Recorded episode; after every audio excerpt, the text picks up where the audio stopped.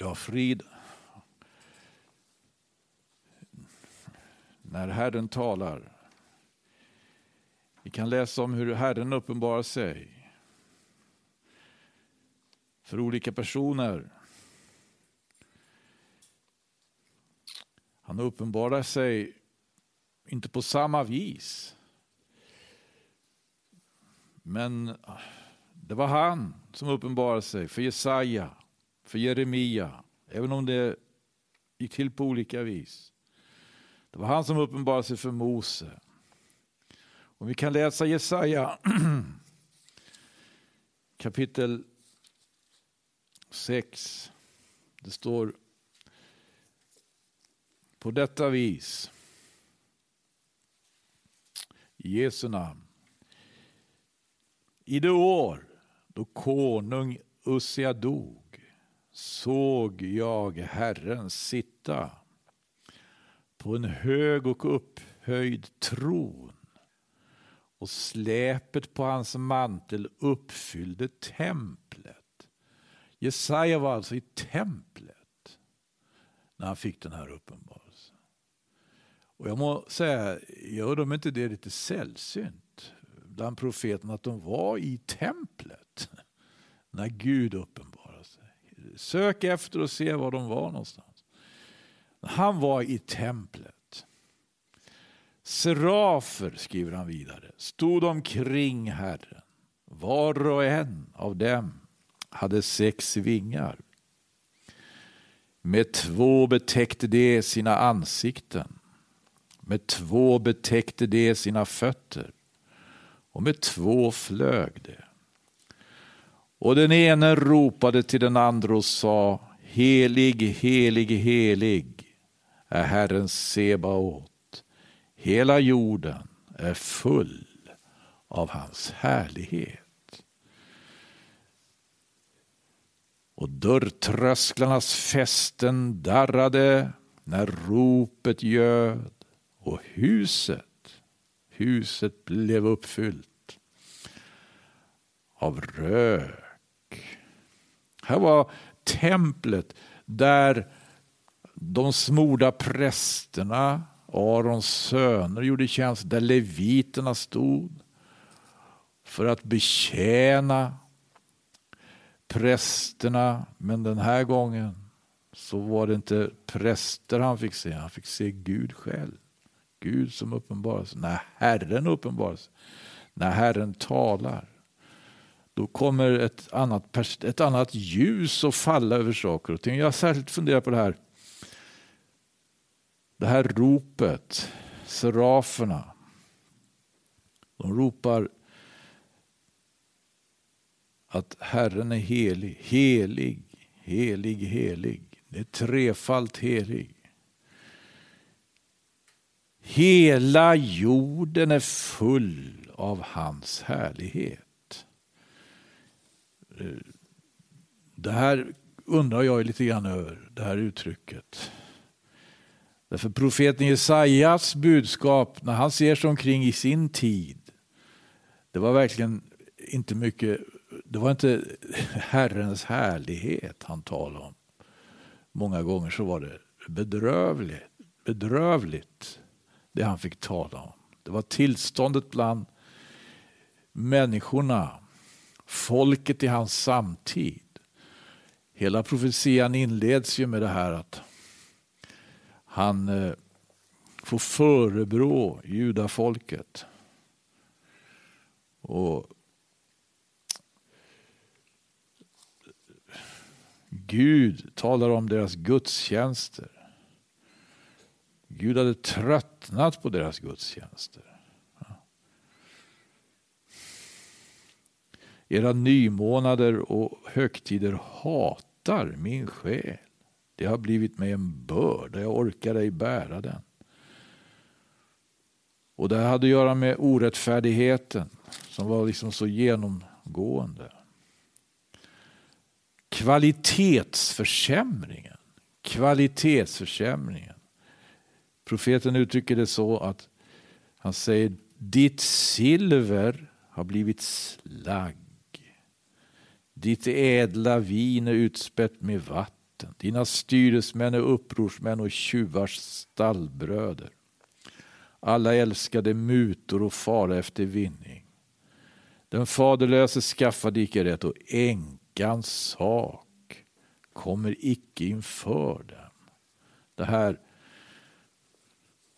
får vi läsa, det är sida upp och sida ner. Det är bedrövligt. Det är bedrövligt. Men seraferna de ropar Herren. Herren, hela jorden är full av hans. Hur såg de då? Vilket, såg de fram i tiden? Eller såg de på ett annat sätt? Det är klart man kan ju se på ett annat sätt. Jesus själv kommer och han får ropa och klaga som profeterna före honom. Över städer och orter. Ve dig Korasin, ve dig Betsaida. Om det tecken hade gjorts i Tyrus och Sidon som har gjorts i dig så skulle det för länge sedan ha gjort bättring i säck och aska. Och du Kapernaum, han fick tala till, han fick tala till de här städerna. Förebrående, klandrande. Men han kunde ju också se, när han talade om eh, i bergspredikan, att vi inte ska göra oss bekymmer för morgondagen. Varför gör ni er bekymmer för vad ni ska äta, vad ni ska dricka, vad ni ska kläda er med? Se på liljorna på marken, se på liljorna. Som inte vare sig sår eller stickar eller någonting. Och ändå Gud kläder dem så att inte ens Salomo i all sin här var så klädd som en av dem. Salomo hade alltså härlighet i sin tid. Men Gud har en annan härlighet. Och han vill vi ska få upp ögonen för den. Seraferna hade fått upp ögonen. Seraferna de var ju himmelska väsen. De, de, de såg någonting. Men det här med att jorden ska uppfyllas, det är ju ett grundtema i skriften. Det finns ju i själv från skapelsen. Jorden ska uppfyllas på något vis. Hela jord, Gud vill uppfylla jorden. Därför skapar han faktiskt så skapar han människan för att uppfylla jorden. Det heter så här, om vi går till första Mosebok då, kapitel 1. När Gud skapar. Det är ju enkla korta verser. Är de så enkla förresten? De här verserna i skapelseberättelsen. Vilken tyngd äger de för oss? Det står så här i första kapitlet, jag läser från vers 26 då. Och Gud sa, låt oss göra människor till vår avbild, till att vara oss lika. Och må det råda över fiskarna i havet och över fåglarna under himmelen och över boskapsdjuren och över hela jorden och över alla kräldjur som rör sig på jorden. Och Gud skapade människan till sin avbild. Till Guds avbild skapade han henne. Till man och kvinna skapade han dem. Och Gud välsignade dem. Gud sa till dem, var fruktsamma och föröka er och uppfyll jorden. Uppfyll jorden och lägg den under er och råd över fiskarna i havet och över fåglarna under himmelen och över alla djur som röra sig på jorden. Här, här ser vi människan skulle göra tre saker. Skulle äta och dricka, skulle vara fruktsam och föröka sig skulle råda över, råda över. Men så skulle hon också hon skulle uppfylla jorden. Uppfylla jorden. Och det, det tankar Gud hade om människan. Det förstår vi att det var en annan människa. Det var en annan människa än eh, som det sedan blev. Därför att eh, det var, en, det var ett tillstånd av oskuld, det var ett tillstånd av harmoni. Att släppa fram människan på det viset och ge henne de här befogenheterna att råda över skapelsen skulle alltså inte vara något som helst problem. Människan förväntades göra det på ett sådant sätt att ingen, ingen, ingen levande varelse blev lidande av hennes välde. Därför, därför Gud hade skapat människan till sin avbild.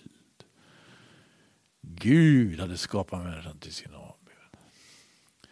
Och I andra kapitlet så får vi se lite vidare och djupare in i det här med människans skapelse. Det talas inte om Guds avbild i andra kapitlet, det talas däremot om att Gud inblåste livsande, Gud inblåste livsande i människans näsa. Människan blev en levande själ.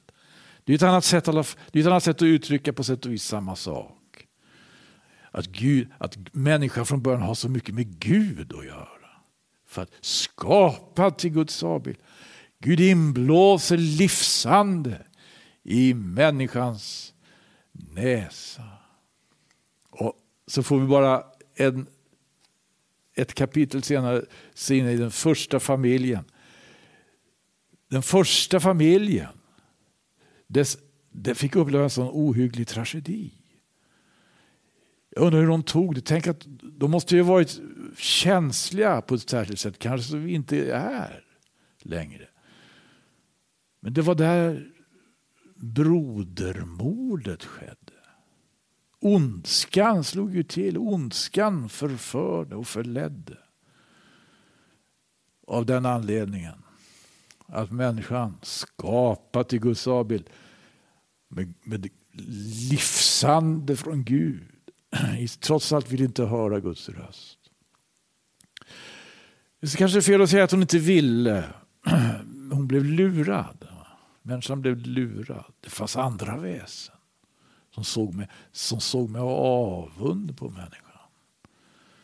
Det var fallna änglar, en fallen ängel kom och, och, och, och talade och förledde. Och, och, så har vi den här tragiska situationen. Människan hade skapats, hade förutsättningarna, men han skulle bland annat göra så, hon skulle uppfylla jorden uppfylla jorden och, den, och, och hon skulle utöva ett välde. Och det väldet var aldrig tänkt att det skulle skada någon. Men när eh, människan blir besegrad av frestaren, frestaren och, och faller i synd. Då, då ser vi, då uppstår i den här situationen som beskrivs några bara i, om vi går till sjätte kapitlet. I första Moseboks sjätte kapitel. Tragisk situation, mycket tragiskt. Det står så här där i elfte versen. Men jorden blev alltmer fördärvad för Guds åsyn och jorden uppfylldes av våld. Det här kommer. Jorden som skulle uppfyllas av människor som var skapade till Guds avbild blir istället uppfylld av våld. Jorden uppfylldes av våld. Och det här var ju orsaken till att Gud sände den stora floden. Vi läser om det i de här kapitlen.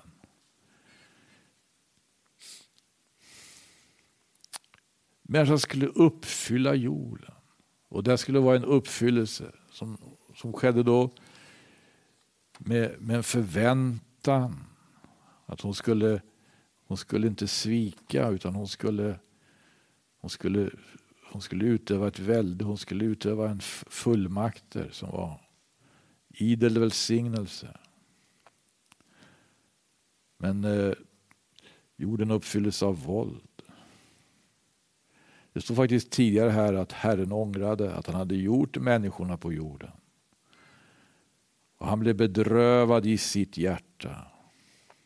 Och Herren sa, människorna som jag skapade vill jag utplåna från jorden. Ja, både människor och fyrfotadjur och kräldjur och himmelens fåglar, ty jag ångrar att jag har gjort dem. Men Noa hade funnit nåd för Herrens ögon. Och Den här tonen finns, finns ju rätt sen genom hela Bibeln. Och när det, om det blir aldrig så tragiskt, så, så mörkt, så, så läser vi att det finns ett hopp. Gud har... Detsamma sker ju då han för Israels barn genom öknen och till, till Kanans land. Och vi ser, det var de som lyssnade till Herren, men det var få. Det var de som mer satte sin tillit till vad deras egna ögon sa, deras egna iakttagelser. Och det här läser vi om i, fjär, i fjort, 13 och 14 kapitlet i fjärde Mosebok. Det var ju också en väldig tragedi när majoriteten av folket som hade gått hela denna väg, gått hela denna väg från Egypten till Kanans land, eh, sviker Moses sände tolv spejare, av dem så var det tio som, som hade sitt perspektiv. De hade inte Guds perspektiv. De hade i alla fall inte trons perspektiv som Josua hade och Kaleb hade. Och det här innebär att Gud blir vred. Han säger så här i fjärde Mosebokens 14 kapitel och 11 vers. Herren sa till Mose, hur länge ska detta folk förakta mig? Och hur länge ska det framhärda i att icke vilja tro på mig oaktat alla de tecken jag har gjort bland dem jag ska slå dem med pest och förgöra dem, men dig vill jag göra till ett folk större och mäktigare än detta. Här är också vilket tillfälle, vilket helt svindlande egentligen. Tänk att Moses skulle kunna, om han ville det, börja liksom helt från början. Själv, med Gud. Med Gud men Mose bad, står det. Mose sa till Herren. Egyptierna har ju förnummit att du med din kraft har fört detta folk ut från dem hit upp. Och det har omtalat det för inbyggarna här i landet så att de har fått höra att du är Herren mitt ibland detta folk.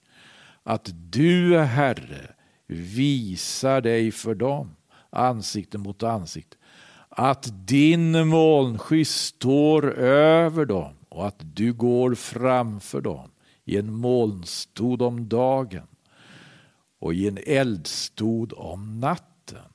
Om du nu dödade detta folk alla tillsammans, då skulle hedningarna som fick höra detta berättas om dig säga så, därför att Herren icke förmådde föra detta folk in i det land som han med ed hade lovat åt dem. Därför har han slaktat dem i öknen. Nej, må nu Herrens kraft bevisa sig stor, så som du har talat och sagt. Herren är långmodig och stor i mildhet. Han förlåter missgärning och överträdelse fastän han icke låter någon bli ostraffad utan hemsöker fädernas missgärning på barn och efterkommande i tredje och fjärde led så tillgiv nu detta folk dess missgärning enligt din stora nåd, så som du har låtit din förlåtelse följa detta folk. Allt ifrån Egypten och ända hit. Här är ju en bön.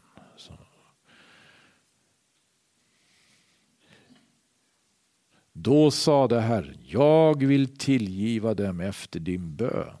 Men så sant jag lever och så sant hela jorden ska bli full av Herrens härlighet. Nu kommer den här tanken fram, som seraferna höll fram också i sin lovsång. Och det är någonting som Gud aldrig har släppt, utan det här finns ju med. Om en jorden stundtals ser ut att bli överfull överflöda av våld och annat eh, mörkt. Så har Gud alltså tänkt det här. Det här är vad han har sagt. Så sant jag lever och så sant hela jorden ska bli full av Herrens härlighet. Säger han här innan han uttalar sig om, om de här som svek. Och det här finns ju också hos Habakuk. Vi går till Habakuk. Habakuk, det andra kapitlet.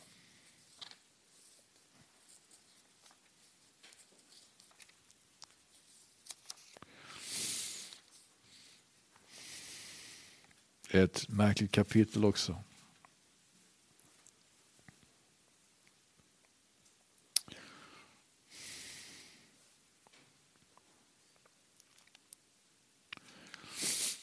Jag kan läsa från tolfte versen. Ve dig som bygger upp städer med blodsdåd och befäster orter med orättfärdighet.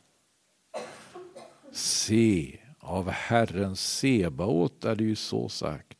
Så möda sig folken för det som ska förbrännas av elden. Och folkslagen arbetar sig trötta för det som ska bli till intet. Ty jorden ska bli full av Herrens härlighetskunskap, liksom havsdjupet är fyllt av vattnet. Vad är det här för någonting? Det här är Guds löften. Så här ser det ut med Guds löften även när omständigheterna är helt nästan ja, inte bara oacceptabla, omöjliga. Det här när, när eh, jorden uppfylldes av våld så hade i alla fall Gud den här tanken. Han skulle, han skulle rädda. Han skulle frälsa. När majoriteten av folket som blev räddade ur Egypten svek på gränsen till löfteslandet så hade Gud den här tanken. Som, eh, som också Habakuk får fram. Eh, Ve dig som bygger upp städer med, när städer, hela städer byggs upp med blodsdåd. Vad får vi höra om, om världens städer? Vad får vi höra?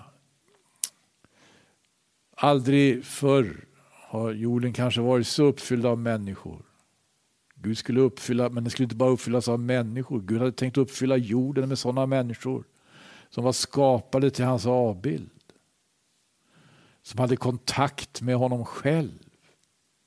Och även om människorna sviker och även om människorna bygger upp städer, stora städer med blodståt så står detta löfte kvar. Han ska han ska verka att hela jorden blir full av Herrens härlighetskunskap. Så som havsdjupet och så som havsdjupet är fullt av vatten. Vad betyder det här? Jag skulle verkligen önska att, eh, Jag kunde förklara det bättre både för mig själv och för er. Men det här är ju det löfte som också på ett särskilt sätt, förstår jag, inspirerade, bar profeterna och Herren Jesus själv när det var verksamma och mötte motgångar. Den första kristna församlingen, har ni hört om den? Hur eh, i Rom hade de nåtts av ett rykte. När Paulus kom, när aposteln Paulus kom till Rom, den stora metropolen och kallade till sig i sina landsmän som, han, som bodde i Rom för att tala med dem om evangelium. Då så, så kom det till honom och så sa de, vi har inte från Judeen mottagit någon skrivelse om dig. Ej heller har någon av våra bröder kommit och berättat allt eller sagt något ont om dig. Men vi finner skäl att du låter oss höra hur du tänker. Ty om det partiet är oss bekant, att det allestädes mötes med gensägelse. Så intressant det här mötet. De hade inte hört om honom, vad berodde det på? Kanske insåg de borta i Judeen och på sina håll, där de hade gjort sånt motstånd, att vi kan inte bara komma med det här till judarna i Rom. De är för civiliserade, de, de går inte att lura, de genomskådar det här. Jag vet inte vad var det som gjorde att de inte fick höra.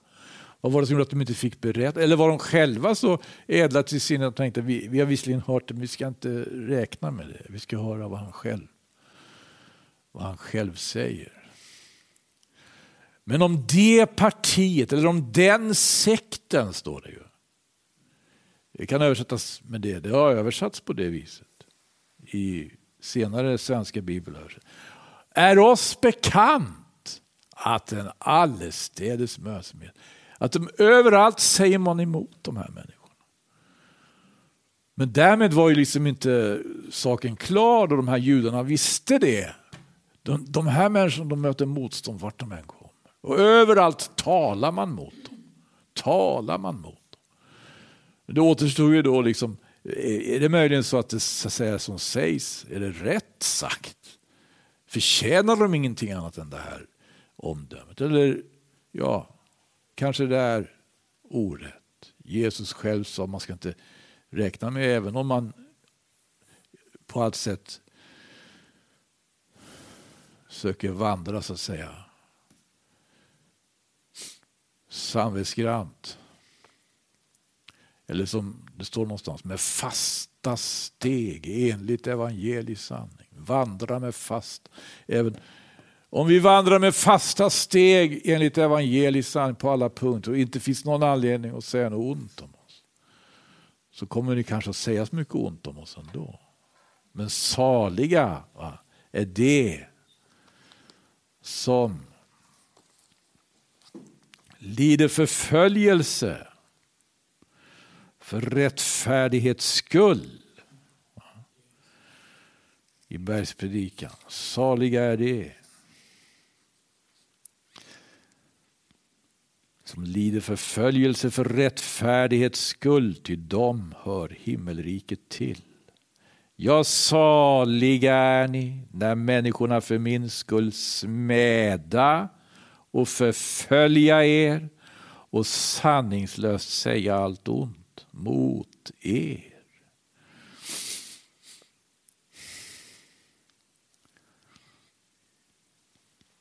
Det här, det här talar han till sina lärjungar. Och jag måste säga, jag, jag har ju varit med rätt länge. Jag är ju 67 snart. Och jag kom till tro när jag var 20. Och jag har varit i lite olika länder. Jag har sett och hört och upplevt väckelse där det har varit liv, där människor har samlats och glatt sig och fröjdat sig över Herren Jesus Kristus som aposteln Petrus skriver. Eh, med outsäglig och härlig glädje. Och jag tror inte jag mött någon gång att det har varit väckelse, att det, att det har varit ett Guds verk utan att man har börjat tala om en sekt. Aldrig. Jag kom till tro i anknytning till den karismatiska eh, förnyelsen som han sa på 70-talet. Och då var ju liksom visionen den att man skulle inte sitta kvar i de gamla kyrkorna helst. Eller så skulle man det.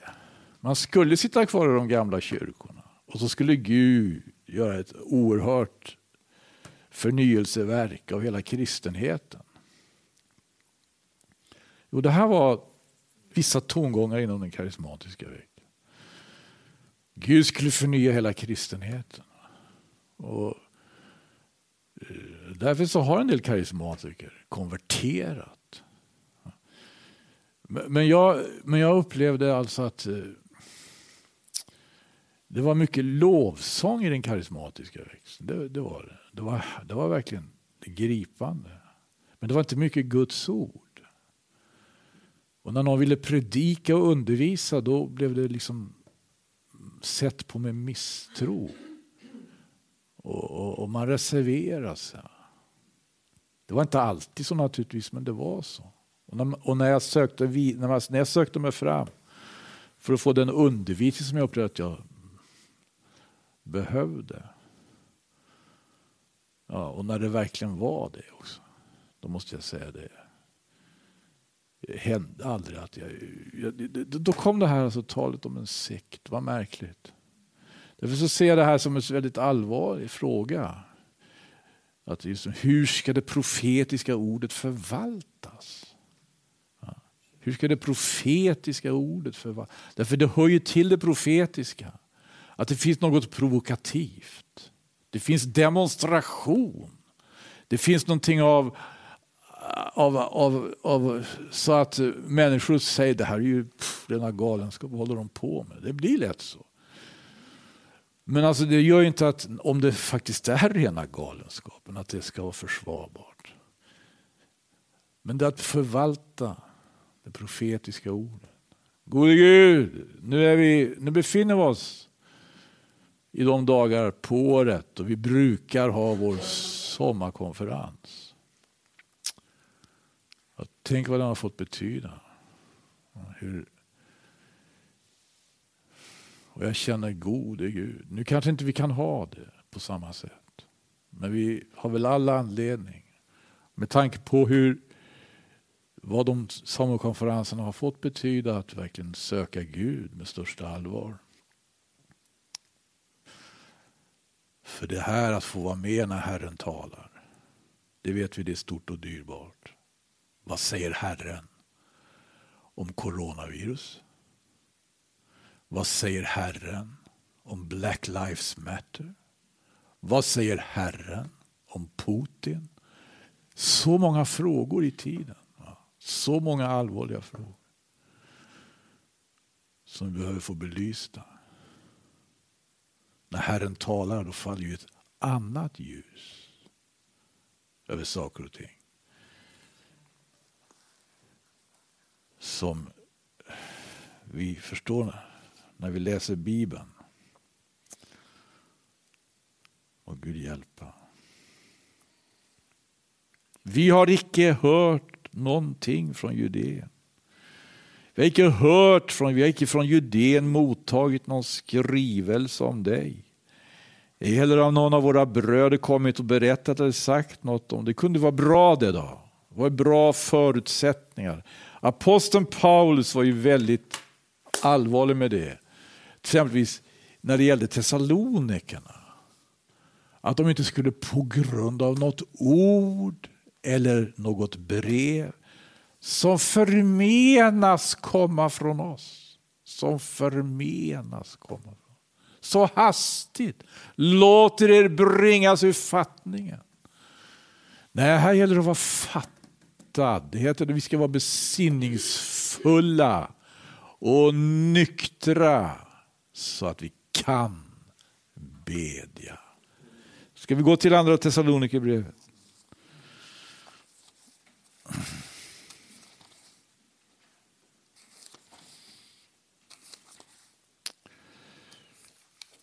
Kapitel 2.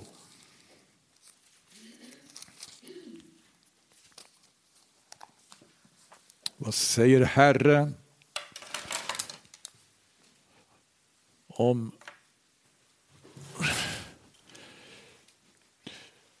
Det finns ett väldigt symbolvärde i kyrkobyggnader. Och särskilt när de är så gamla som Hagia Sofia i Istanbul. Eller Notre Dame i Paris. Notre Dame brann för ett år sedan. Och med tanke på liberalismen och alla värderingar som råder i tiden skulle man kanske kunna tänka sig att människor skulle tycka det var bra. Det brinner upp det där. Nej, oj vad det satt i hjärtan. Oj vad man skulle göra. Återupprätta. Nu har vi fått höra här i dagarna om Hagia Sofia, den gamla ortodoxa kyrkobyggnaden från 500, 500-talet. Bysans prakt, det var dit eh, ryssarna kom och fick se eh, en gudstjänst och en prakt, en religiös prakt som gjorde att de ville bli ortodoxa. Den, den var över tusen år, en kristen helgedom. På 1450-talet när Konstantinopel föll så blev det Osmanska riket som tog över och gjorde det till moské. Det var moské i 500 år. Fram till 1934 då Atatürk, som var tror lite påverkad av både socialism och kristendom. Och, men han, han, han, eh, han gjorde det till ett museum. Och nu har Erdogan i Turkiet, historiens vingslag här, igen bestämt att det ska bli en moské.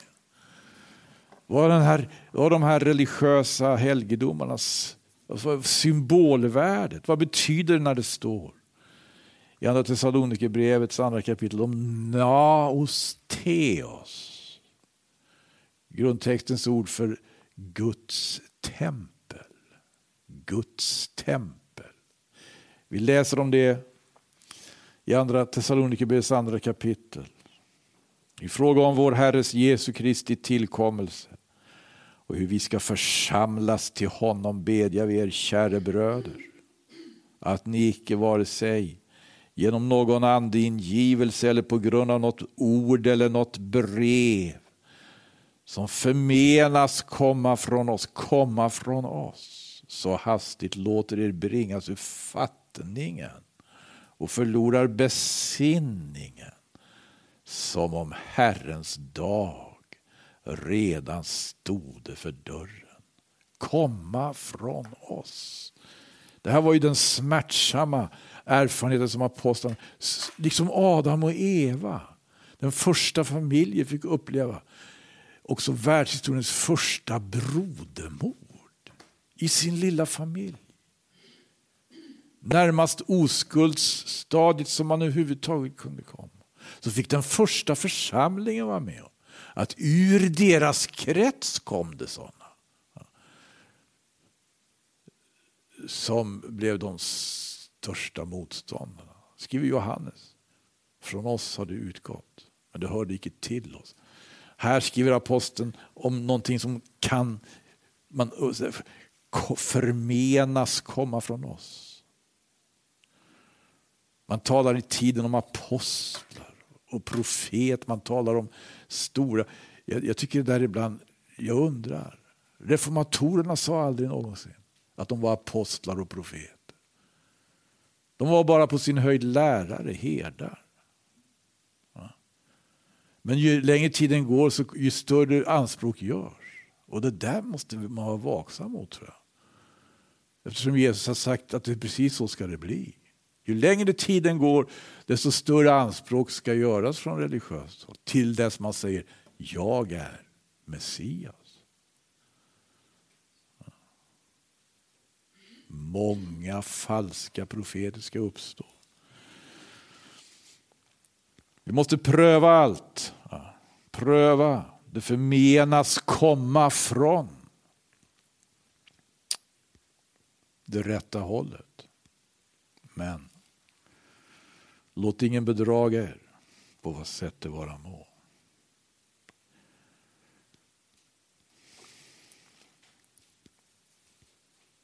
Gud vill uppfyllelse. Han vill att hela jorden ska bli uppfylld. Men inte av våld, utan av kunskapen om Guds härlighet. Därför hoppas vi på en annan planet, vänner. Rättfärdighetens planet. Rättfärdigheten, inte det, vad är det för planet? Ja, det står nya himlar och en ny jord. Om det nu är den här jorden som förnyas. Eller om Gud gör något helt nytt. Nya himlar och en ny jord. Är det vi hoppas på. Där rättfärdighet bor. Aposteln Petrus skriver. Ska vi ta med det också?